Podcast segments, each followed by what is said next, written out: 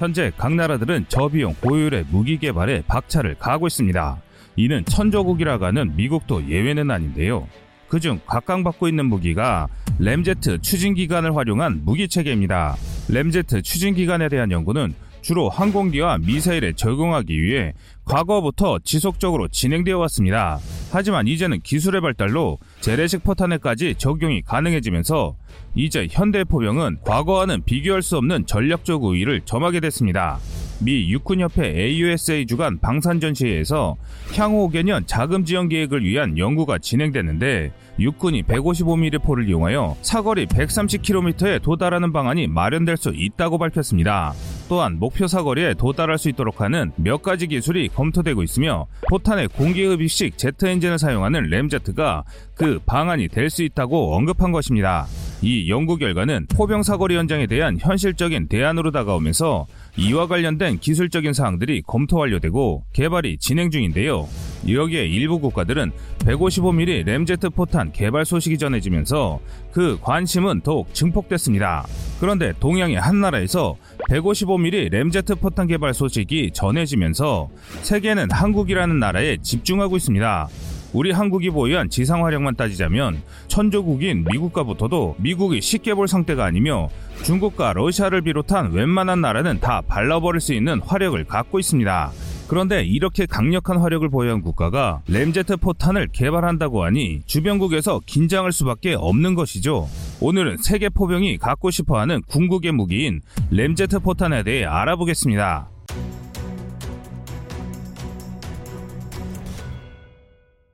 램제트 추진 포탄은 초음속 및 아음속 디퓨저로 이루어진 공기 흡입과 고체 연료를 포함하는 연소실, 배기 노즐, 그리고 추진 장약의 압력을 탄에 전달하는 밀음판으로 구성됩니다. 램제트 추진 포탄이 추력을 얻는 원리는 공기 흡입구로 들어오는 공기가 충격으로 인해 압축되면 그 압축 과정에서 고체 연료가 공기와 반응할 수 있을 정도로 온도가 증가하게 되는데요. 이후 연소실에서 고체 연료가 연소됨에 따라 그 열 에너지가 운동 에너지로 전환되는 원리인 것입니다. 쉽게 말해 포탄을 더 빨리 더 멀리 날아가게 할 수 있다는 것입니다.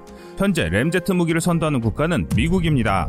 지난해 미 육군이 레이시온과 네덜란드 응용과학연구소와 함께 램제트 엔진을 갖춘 신형 155mm 장거리 포탄의 개발에 착수했다고 밝혔습니다. 포탄의 사거리를 100km 이상으로 연장한다는 게 목표입니다. 레이시온이 미 육군으로부터 790만 달러를 받아 램제트 포탄의 연구 개발에 착수한 건데요. 이 포탄의 이름은 XM115로 붙여졌습니다. 네덜란드 응용과학연구소 TNO에서 포탄에 들어가는 램제트 엔진의 개발을 담당하고 레이시온이 포탄의 개발 및 시스템 통합을 담당할 것으로 알려져 있습니다. XM115 포탄은 육상과 해상의 이동 및 고정식 고가치 표적을 타격할 수 있으며 기존 155mm 포들과 호환된다는 장점을 가지고 있습니다. XM115 탄약의 사거리는 약 100km 이름으로 155m포로 반경 100km인 원형의 지역을 잠재적인 살상 범위로 잡게 됩니다.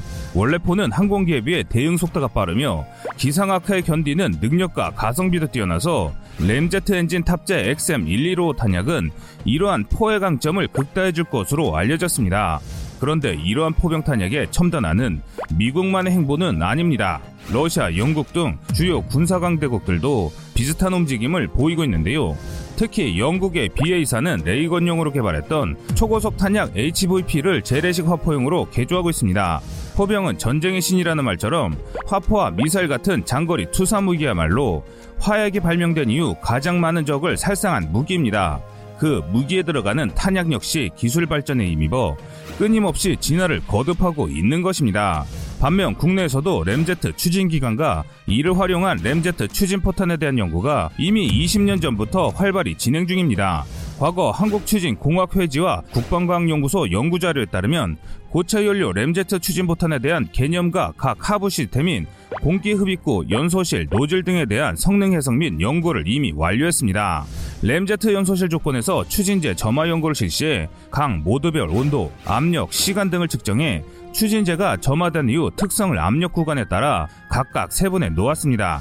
이는 램제트 추진 엔진과 램제트 포탄 개발을 위한 기초 데이터를 체계적으로 정리해 놓은 것인데 2016 DX 코리아 대한민국 방위산업전에서 국내 방산업체 풍산이 램제트 추진 포탄의 모형을 전시하면서 사정거리 80km의 램제트 포탄을 개발 중이라는 사실을 공개했었습니다.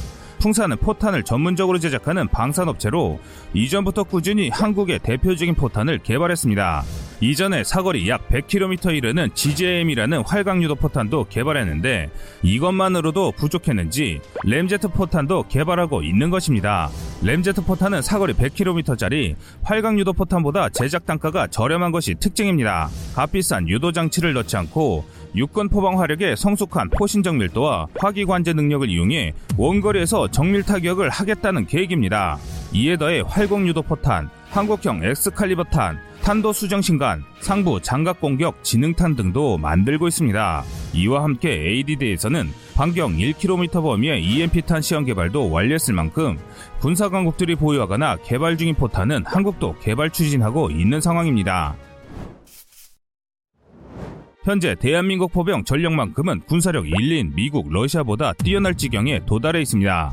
포병은 과거부터 제2차 세계대전, 걸프전, 아프가니스탄전 및 이라크전 등 현대전에 이르기까지 언제나 전장에 투입되었고 전투 결과로 그 효과를 입증해 왔습니다.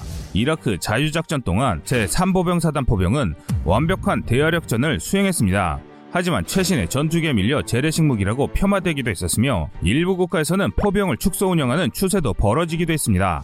하지만 항공자산은 포병보다 즉응성이 떨어질 뿐만 아니라 기상 환경에 영향을 많이 받습니다. 또한 결정적으로 비용 대비 가성비가 떨어지는데요. 수에서 수십억 원의 비싼 미사일뿐만 아니라 사실상 돈이 없는 국가는 이 모든 걸 운영하기에 벅찬 것이 사실입니다. 그래서 돈 많은 미국도 이런 부담 때문에 다시 포병의 역할이 부각되기도 했습니다. 일례로 항공자산이 작전에 투입되려면 사전에 항공임무명령사라는 ATO에 반영되어야 합니다. 그런데 ATO의 항공자산은 36시간 전에 협조되어야 하는데요. 이 때문에 즉각적인 대응력은 떨어질 수밖에 없습니다. 전투기의 목표 타격이 위협적일 수 있으나 핵심 표적의 승인과 조종사 임무 전 브리핑 등 표적 회의의 순서 속에서 오히려 융통성과 즉각적인 대응이 어렵다는 것이 전문가들의 의견입니다. 또한 악천후 시 항공자산은 운용이 제한되며 이라크 전 시 모래폭풍 같은 기상 악조건에서 지속적인 화력 지원을 했던 것은 전투기 같은 항공자산이 아니라 바로 포병이었습니다. 포병은 전장에서 적에게 두려움과 공포를 제공하고 아군에게는 강력한 전투 수단이자 심리적 안정감을 가져다주며 아군의 사기를 높여줍니다. 또한 포병의 화력을 더욱 빛나게 해주는 각종 최신의 포탄들이 개발되면서 현재 전장의 양상은 바뀌고 있습니다. 그러기 위해서 선행되는 것이 사정거리가 긴 포탄 개발이 필수적입니다. 그래서 개발된 것이 랩탄이나 비비탄으로 사거리 연장을 시도하기는 하지만 이는 모두 보조적인 수단을 통해 사거리를 연장한 것인데요.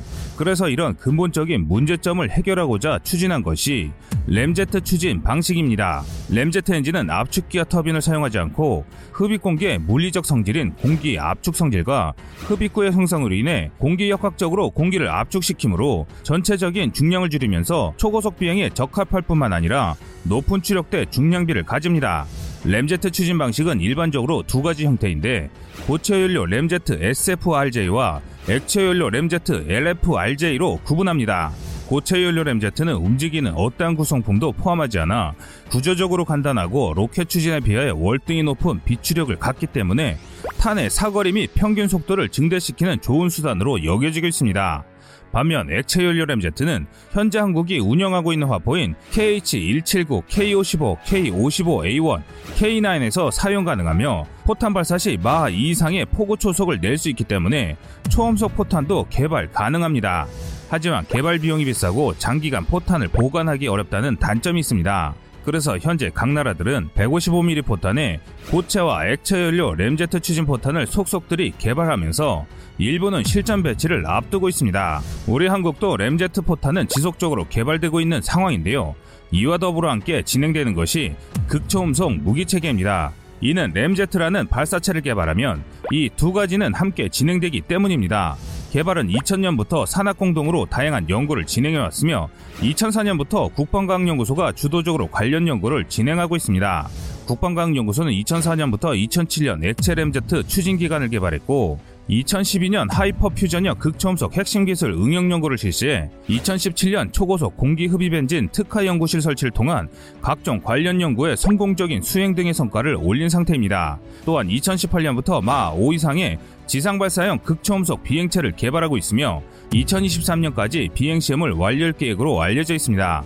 따라서 2023년을 기점으로 램제트 포탄과 극초음속 비행체가 함께 개발될 것이라는 전망입니다. 미래 포병 무기 체계의 발전 방향은 크게 세 가지로 사거리, 정확도, 타격 효과 향상입니다. 일반적으로 핵심 표적 선정 시 해당 포대가 표적을 식별할 수 있는지와 그 표적을 타격할 수 있는지를 함께 고려하게 됩니다. 그런데 포병이 타격할 수 있는 사거리가 연장된다면 더욱 다양한 핵심 표적을 무력화시킬 수 있게 됩니다. 즉 사거리가 길수록 화력 우세에 서게 되어 적 포병보다 넓은 타격 범위를 확보하게 된다는 것인데요. 이는 중심 지역에 대한 타격 범위가 향상된다는 뜻이고 우리 군이 전쟁의 승기를 잡을 수 있는 유리한 위치에 서게 된다는 것입니다. 이는 세계에서 원탑의 화력을 자랑하는 한국 포병이 더욱 막강해진다는 뜻이기도 합니다. 이상 꺼리투브였습니다.